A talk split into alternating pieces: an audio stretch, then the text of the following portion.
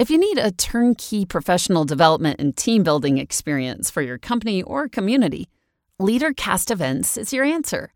We provide the guidance, technology, and entertaining CEU-accredited content for you to stream an in-person or virtual event for your team. Welcome to the LeaderCast Podcast, a weekly deep dive into the stories that transformed our guests into leaders worth following. I'm your host, Joe Boyd. If you've been enjoying the podcast, thank you so much for being a listener. One simple thing you can do to help us out is to give a review on the app wherever you listen. Thanks. Welcome to the LeaderCast Podcast. Today's guest is a genuine certified GOAT, a greatest of all time, one of the greatest left tackles to ever play in the NFL, Anthony Muñoz. In this episode, you will learn how he grew up fatherless and how that inspired his whole life. You will learn how the words of his brother Joe from when he was 6 years old still ring in his ears, and also the one play in his whole career that he could change if he could. Let's do this. Anthony Muñoz, welcome to the LeaderCast Podcast, man. So glad you're here. Well, thank you. Appreciate you having me. Looking forward to it. Yeah, this is awesome and totally selfish of me. I'm based here in Cincinnati with you, lifelong Bengals fan, which has had its ups and downs, but you were part of some of the ups. So thank you for that. And I tell you what, the great thing about it is still living in Cincinnati. There's quite a few guys that I played with. So, we've gone through some good times, bad times as players, some bad times, good times as fans now, as former players. And I think we're back to going through some good times now. It's pretty fun right now. That's for sure. It really is. I tell you. Sorry to interrupt you. I almost never do this because I'm not a big fan of just reading people's bios.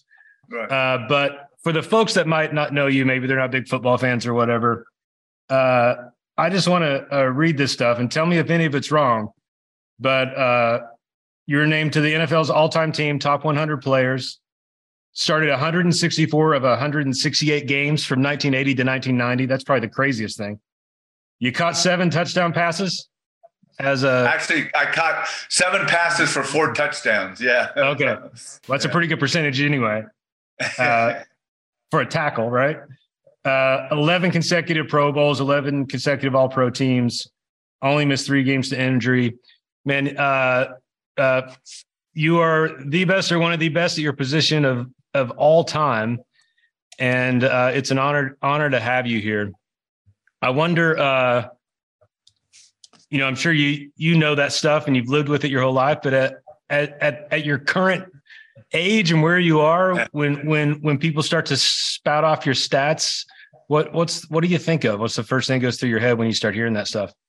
Well, it's, gratefulness, thankfulness, and it's kind of still have to pinch myself, when I hear those stats or when you watch video, I said, was that really me out there playing? Because I think a lot of it, from my college days, not a lot of the experts gave me a chance to go on because of injuries I suffered in college. So the fact that, I was able to play 13 years with the Bengals and only played one healthy season in 4 years at USC and didn't miss a game until my 11th year with the Bengals. And, played all 13 years relatively healthy, other than that, the couple games I missed. It's one of those things where I am very grateful that I had a chance. That first of all, Joe, that the Bengals gave me an opportunity to go to an NFL camp. Because like I said, I suffered my third knee injury my fourth year in college. So that was 3 and 4 years.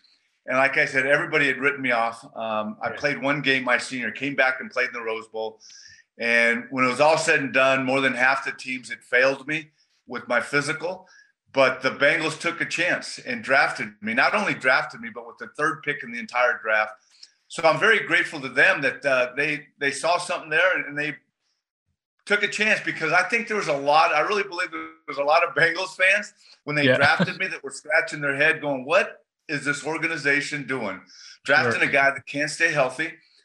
So, I'm thankful that I had a chance. And really, after playing that one game my senior year, missing the entire season playing the Rose Bowl, I just wanted a chance to see if I could compete on the NFL level.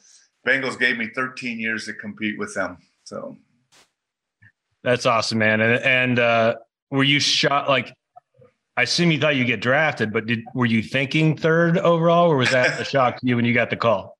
Well, again, you know, it was interesting because before my senior year, they were projecting me as a top 5 pick. After I got hurt, they said maybe not even playing, maybe a free agent.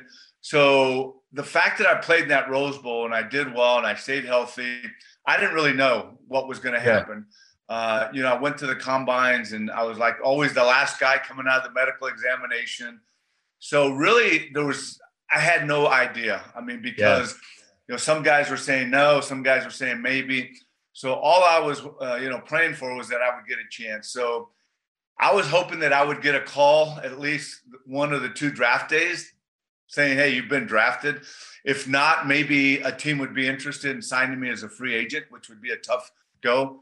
So, you know, going into the draft back then, I really had no idea. Didn't have a clue what was going to happen. But of course, you know, that first 10 minutes of the draft happened to be an amazing time. That's all. I mean, it's hard to think of someone that's one of the very best at their position of all time that didn't know if they were going to get drafted. Maybe Tom Brady was in there, but that's pretty rare. That's impressive. Yeah, you know, it's one of those things where, you know, the 3 knee injuries were pretty much being in the wrong place at the wrong time. I mean, guys hitting me, falling on my knee. So, you know, the crazy thing, and this is kind of a funny side story, 4 years in college, 1 healthy year, played all the way through my sophomore year. But 4 summer camps, you know, in the 4 years, I didn't miss a practice. I went through every practice, summer camp. And then, of course, you have spring practice in college. And I went through all the spring practices. So my buddies would say, hey, if you're going to get hurt in camp. You know, that's the toughest part of the season. Yeah. But, you know, so I'm thankful that I had all that training. I mean, I was able to go through, and I had a great offensive line coach there at USC. So with all the 4 camps and 4 spring practice, you know, sessions, but not a whole lot of game reps. So, you know, people kind of still, you know, hear that and can't believe it because it is really kind of unbelievable. But I'm, you know, I'm thankful that I had that chance. And so once that Bengals drafted me, it was okay.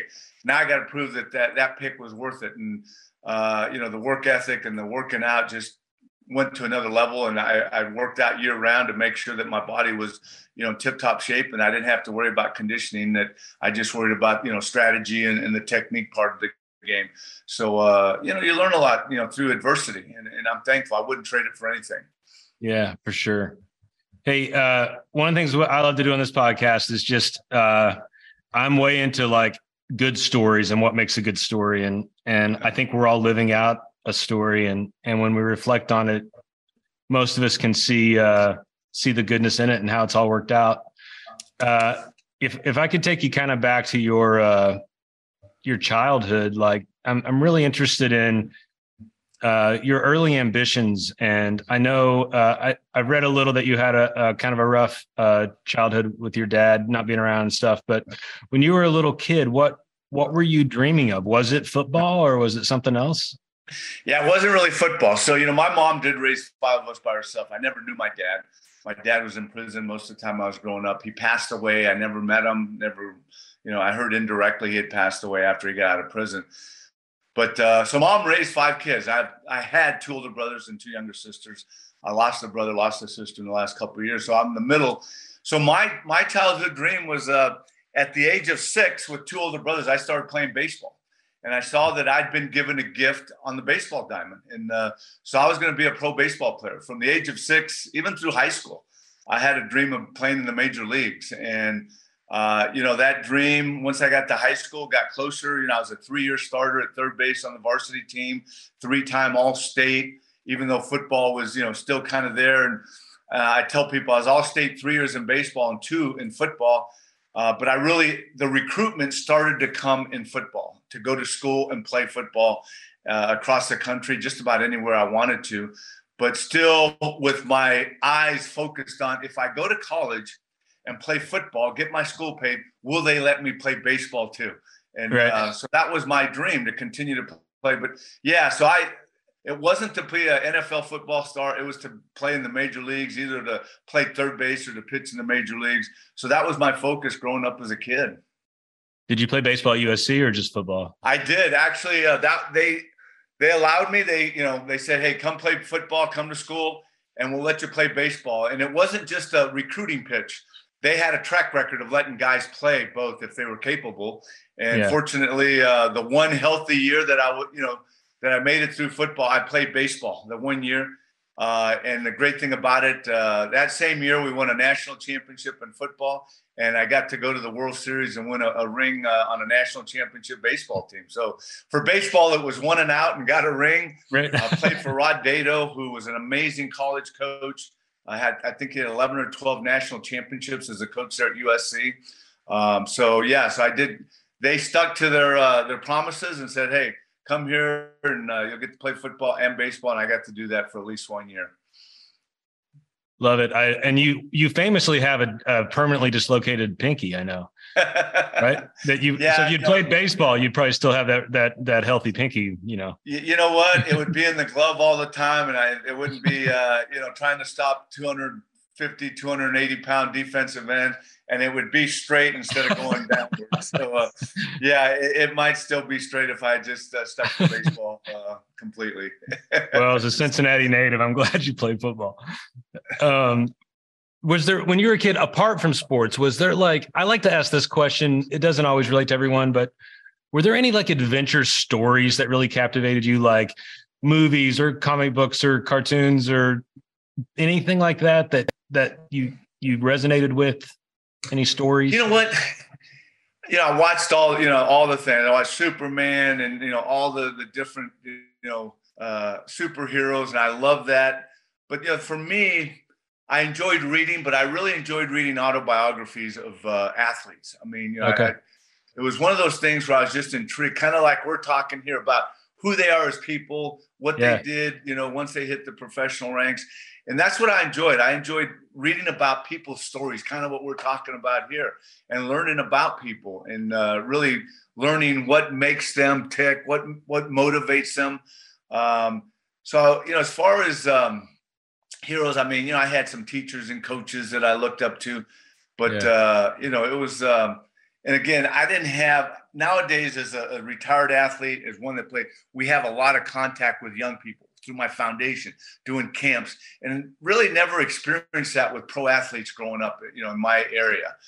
It was more kind of relatives, my uncle, my mom was one of 10. So it was my uncles that kind of stepped in. It was a baseball coach that I met when I was 7 years old. I have a 57-year relationship with him now, and he was my high school baseball coach, Jim Seaman. Wow. So it was those type of individuals that really, those were the kind of superheroes. Those are the ones that showed me what work ethic was all about. When Mom showed us work ethic and responsibility, and Coach Seaman taught us how to play a sport to the highest level, but doing it with character and integrity.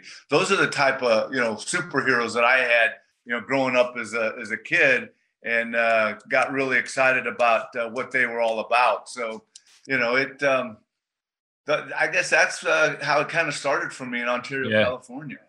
What's your baseball coach's name, the one you've known for 57 years? Jim Seaman.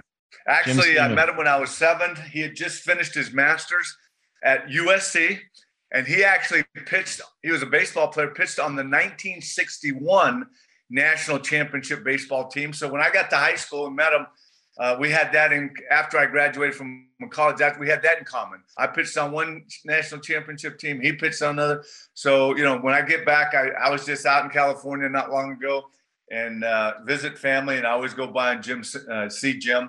He lost his wife a couple years ago, and they'd been married 57 years. And he's struggling physically right now. But I go by and we reminisce. And he was usually coming out every summer to my foundation dinner, but he hasn't been able the last couple of years. So every time I talk to him, I say, you got to get ready, man. You got to make it back to Cincinnati. Everybody's waiting to see you again. Because for 15 years in a row, him and his wife were coming out every summer to our dinner. And those are the, Jim is and he's really impacted a lot of young men like myself that played for him. He was a gym PE teacher and a baseball coach for 30 plus years. And a lot of us that grew up that way, I mean, he taught a lot of us some valuable lessons, and not only myself, but other young men that he coached.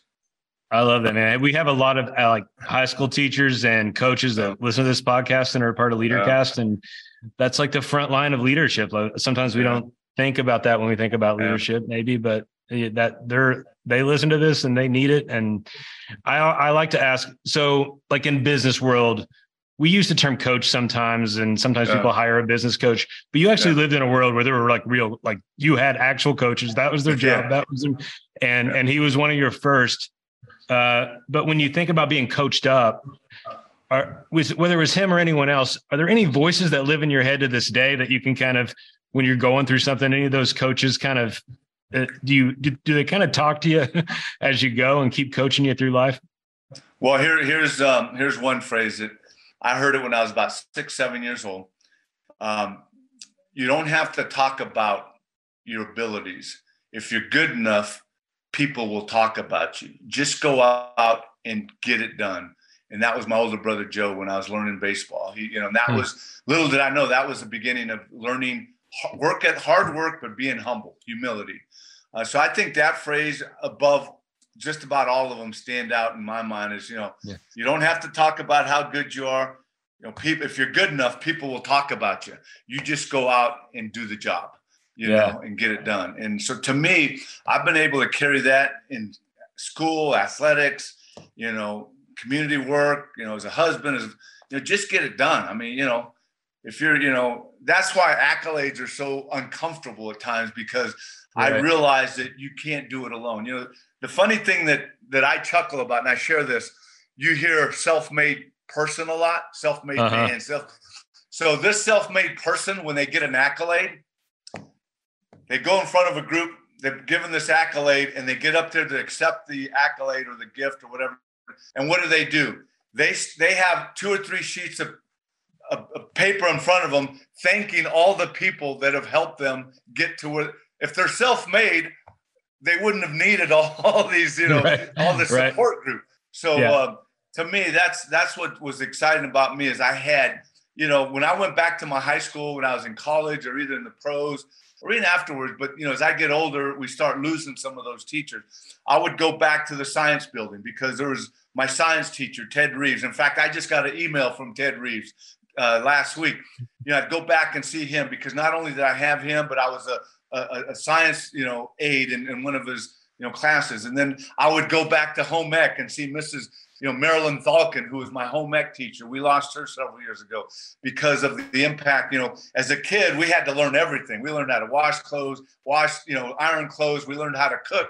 So I was kind of a hand up, but, when I got to high school and had to, go through cooking class, cause I'd already had, all this experience growing up at home, at learning how to cook. Yeah, you were marrying material, man. Well, I tell you what, then I married Dee Dee 44 years ago, and she's an amazing cook. So I don't have to cook now because she's a great cook. But it's those teachers and coaches that, like you're right, that have that. Know they're teachers; they're going to teach you, but also get it and know they can have an impact on the students they teach. And that's what I experienced with my, a lot of my coaches and teachers. Yeah.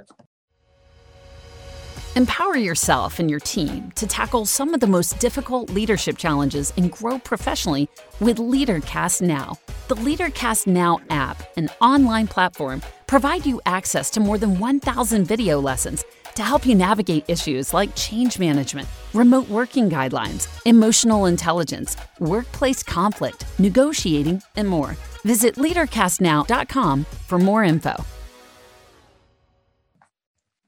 We talked about your injuries at USC. One of the things I love to hear is kind of the obstacles that stood in your way. Maybe that was the main one, but there might be others. And in story like language, I like to think about them as like a dragon. Like we're all on an adventure to get our treasure, and our treasure usually ends up being like family or relationship, even though we think it's going to be something else. Yeah, exactly. But. When I use that phrase, what were the dragons that stood in your way that stopped you from getting what you wanted? What comes to mind when you think of it that way?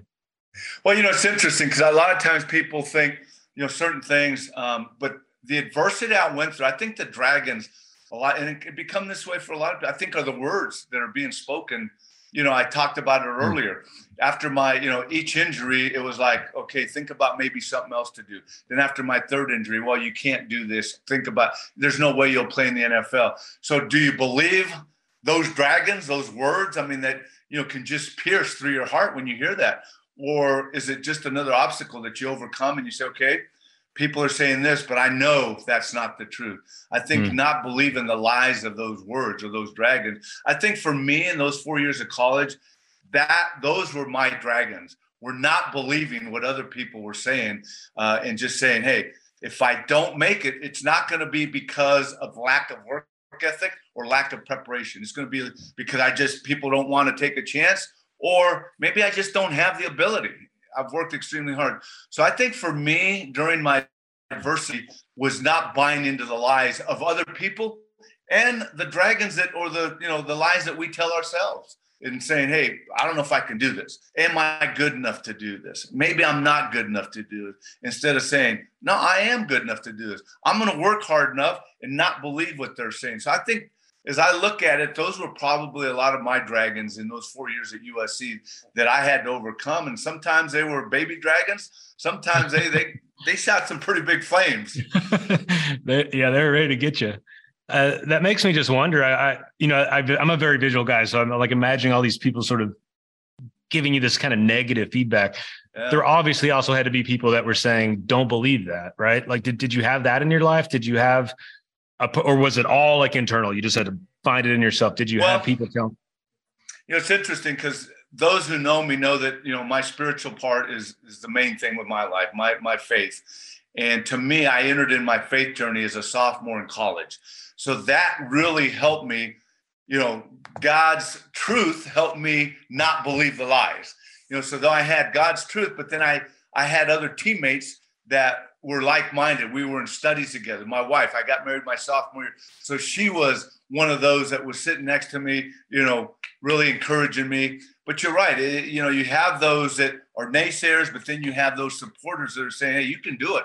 I've seen your work ethic. I've seen your ability. Just keep working hard. And sometimes I'm sure they looked at me and said, keep working hard. You can do it, but you're a little crazy. you're nuts. Yeah. And, which is fine. I when it's all said and done, there's a few people that come up and said, man, we saw how you were working and we're thinking you're a little nuts, but if anybody can do it, you can do it. So, I had all that. I had the lies that I couldn't believe, but then I had the truth in my life that I had to really focus on that. And that's really what got me through that and continues to get me through life. I used to be a pastor and have a faith background myself. And I think part of what that gives you is you can go for it. And even if you don't get it, it's okay. Because this is what I want, but it's not everything, and that's the best, the most successful people have a way of still going for it and having that ambition, but knowing it's okay. I'll be all right. You're right. And the thing I tell people, I think some people, if April 29th, 1980, if I wouldn't have gotten a call by the Bengals or wouldn't have had a chance, I truly believe if I had to go another direction, I would have been successful. Because of the lessons I learned about myself, about other people, and what I learned, as we shared growing up, my mentors, I had the confidence that if it meant, now being my 40th year coaching high school or, 35th year teaching or being this, but you're right. It was like, I really wanted to do this, play football, but if it didn't, I was okay because of the support group, my faith, and the work ethic that I learned. Yeah. Awesome, man. we got a few minutes left. I want to make sure we talk a little bit about the foundation and what you're doing now.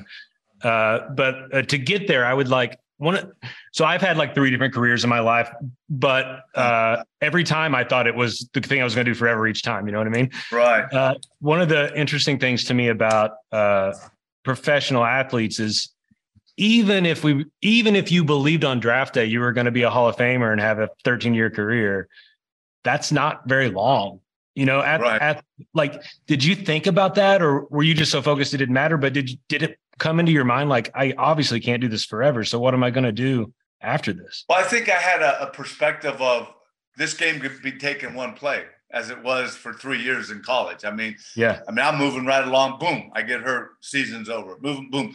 So I had that perspective. I knew that was but in preparing for each year, I busted it, but I started to kind of look at other things. My fourth year in the league, I went to real estate school, got my real estate license, and teamed up with two other guys, and we started a building company. So I tried to really my last 7 years of playing in the NFL, I did high school football on radio Friday nights. And you know how big high school football is here. So it was actually during the strike year, I went to cut a spot at a local radio station. The guy was doing high school football games. He said, "Hey, you're not doing anything this weekend.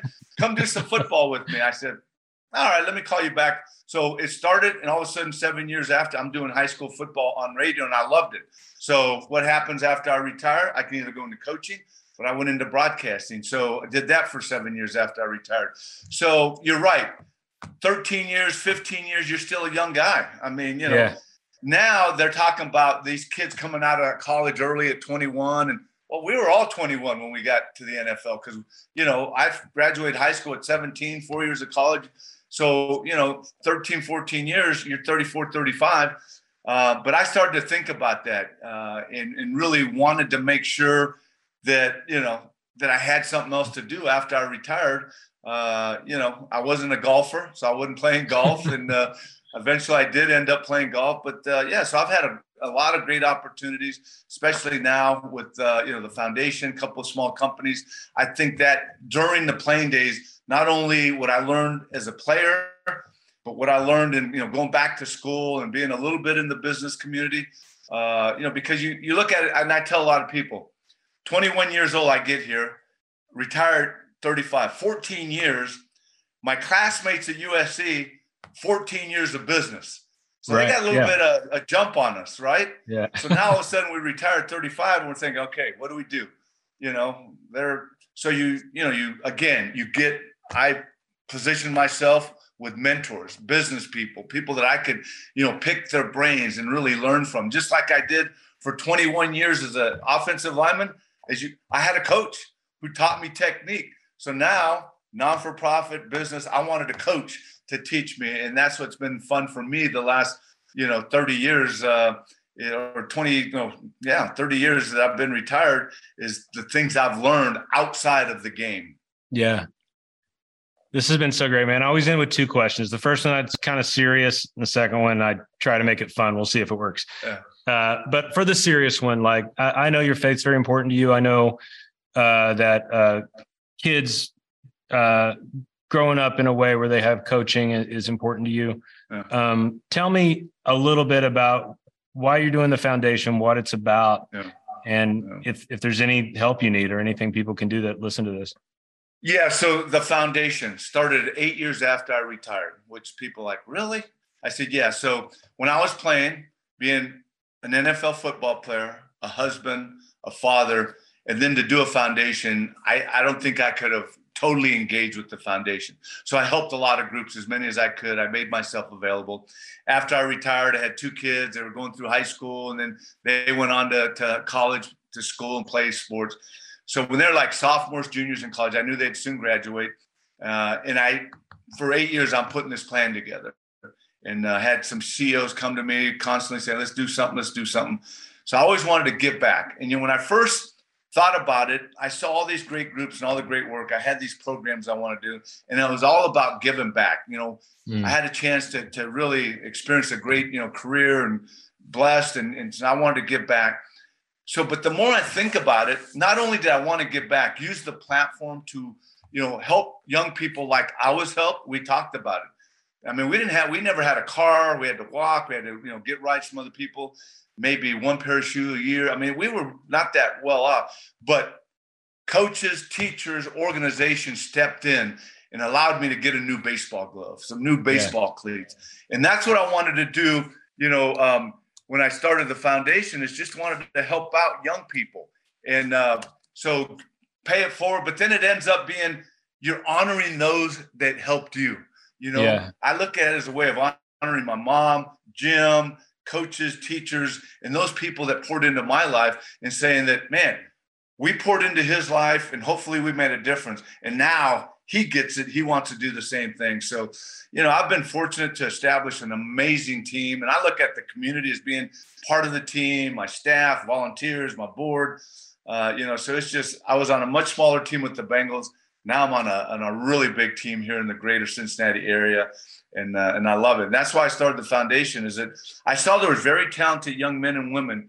and all they needed was maybe some confidence, maybe assistance in going to college, or maybe teaching them a little bit about character that's going to make them stand up and say, yeah, I can be a leader. I can do the right thing. And so that's why we do what we do. I love it, man. It's obvious that was in you the whole time, and that God has allowed you to do that is awesome. Thankful, very thankful for that.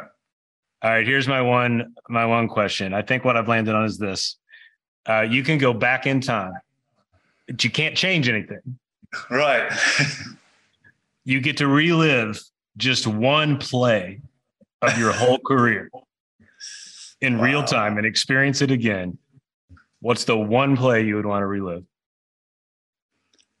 The one play that I want to relive is that in Super Bowl XXIII, the 49ers have a 3rd and 16, and they either make the first down or they don't. We take over and we win the game. Is that Joe Montana throws an incomplete pass to Jerry Rice, and we end up with one Super Bowl ring because we beat them. That's probably one of the few things I would change. You totally broke the rules by changing it, but as a Bengals fan, I had to change it. I will take it too. I'm glad that our city has a ring now because we redid that play. I was a little kid, but man, that was killer. Yeah, it was. Thank you so much, man. This has been so great. You're a good person and a leader here in our city. It's an honor to share the city with you and to see all the great things you do. And I really appreciate your time today. Thank you. Thanks for having me on. I enjoyed it and appreciate what you all do and look forward to talking again and working together again. So. Yeah. Okay, Anthony. We'll see you around. Thanks so much. All right. Take care. Have a great day. Bye. All right. Bye-bye. Leadership is a team sport, but team sports are hard. That's why our team is so passionate about helping companies and communities develop leaders and teams that trust each other to do the hard work together. One of the easiest ways to develop your teams and leaders is to stream a half-day or full-day LeaderCast event for your workplace or community. World-class content that is thought-provoking and activating. Visit us at LeaderCast.com to find out more.